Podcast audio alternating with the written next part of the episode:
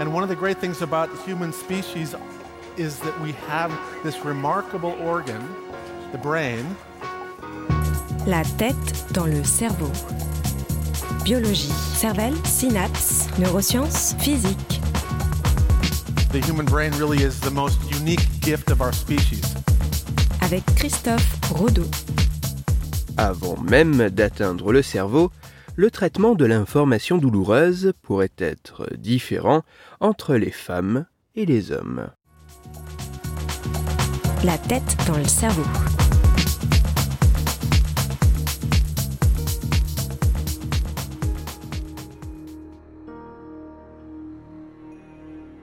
Sans pour autant être diamétralement opposés, en moyenne, le fonctionnement de l'organisme et du cerveau des femmes et des hommes n'est pas en tout point identique. Or, ces différences pourraient ne pas être à prendre à la légère, car le risque d'être atteint de certaines pathologies ne semble pas tout à fait être le même en fonction du fait que l'on soit un homme ou une femme. Il apparaît donc particulièrement essentiel de mieux comprendre les mécanismes qui, en moyenne, peuvent différer entre les deux sexes afin d'espérer pouvoir apporter une prise en charge la plus adéquate possible à chaque individu.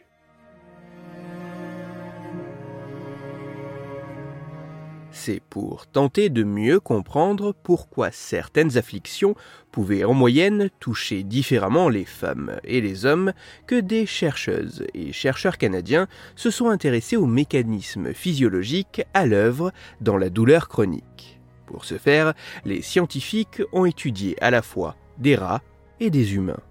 Tout d'abord, les chercheurs ont injecté une substance inflammatoire provoquant une sensation douloureuse durable dans la patte des rongeurs des deux sexes. Puis, dans un deuxième temps, les scientifiques ont récupéré la moelle épinière de ces animaux afin de réaliser un grand nombre de mesures tant électrophysiologiques que biochimiques afin d'évaluer si les mécanismes physiologiques à l'œuvre lors de la douleur chronique différaient entre les mâles et les femelles. Et enfin, dans un dernier temps, les chercheurs ont comparé le fonctionnement de ces mécanismes physiologiques liés au traitement de la douleur au niveau de la moelle épinière des rongeurs avec ceux présents dans la moelle épinière humaine.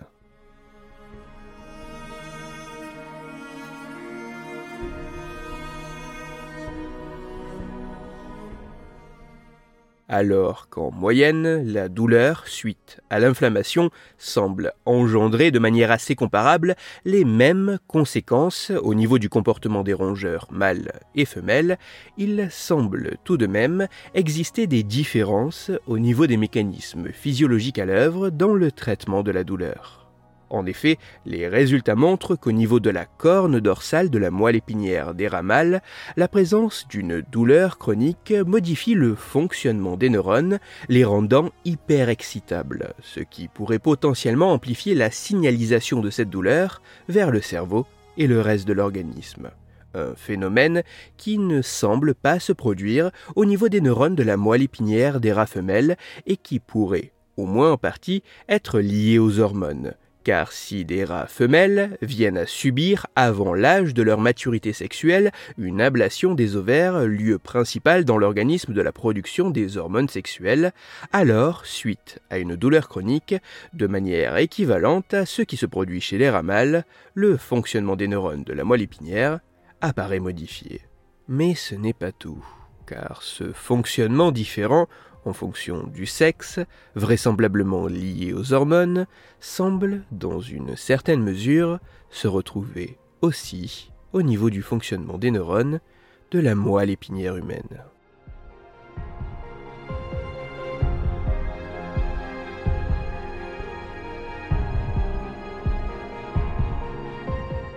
Lorsqu'une douleur se représente de manière prolongée, l'organisme, et plus particulièrement le système nerveux, n'y répondrait pas tout à fait de la même façon en fonction notamment du sexe de l'individu.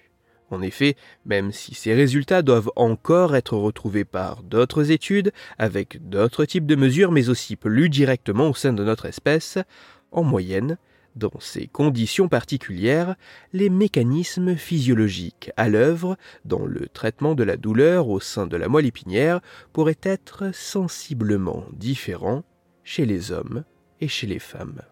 Ainsi, sans pouvoir pour l'instant en conclure bien plus sur les potentielles conséquences de ces différences, avant même d'atteindre le cerveau, le traitement de l'information douloureuse pourrait différer entre les femmes les hommes. Pour aller plus loin, je vous renvoie vers un article disponible gratuitement en ligne, mais en anglais, qui a pour titre Men and Women Process Pain Signals Differently. Il est écrit par les rédacteurs de Eureka Alert et il est à retrouver sur le site eurekalert.org. Toutes les études scientifiques m'ayant servi à écrire cet épisode, ainsi que les références de l'article pour aller plus loin, se trouveront sur mon site Cerveau en argot, dont le lien se trouve dans la description de l'épisode. Dans cet épisode, j'ai parlé d'éléments au niveau de notre système nerveux qui pourraient différer entre les hommes et les femmes. C'est pour cela que je vous invite à écouter l'épisode numéro 110 de la tête dans le cerveau. Dans celui-ci, vous pourrez découvrir ou redécouvrir qu'avant même la naissance, en moyenne, garçons et filles n'auraient pas tout à fait le même cerveau. Pour continuer à échanger, vous pouvez me retrouver sur les réseaux sociaux, sur YouTube ou me contacter par mail. Tous les liens sont dans la description de l'épisode. Si pour vous, ce podcast est gratuit et sans publicité, pour moi il représente plusieurs milliers d'heures de travail et me coûte quelques centaines d'euros chaque année. Alors, un très grand merci à toutes celles et ceux qui prennent le temps de me faire des retours, de partager mon travail sur les réseaux sociaux et de me laisser de très sympathiques commentaires et 5 étoiles sur les plateformes d'écoute de podcast. Christophe Rodeau. La tête dans le cerveau.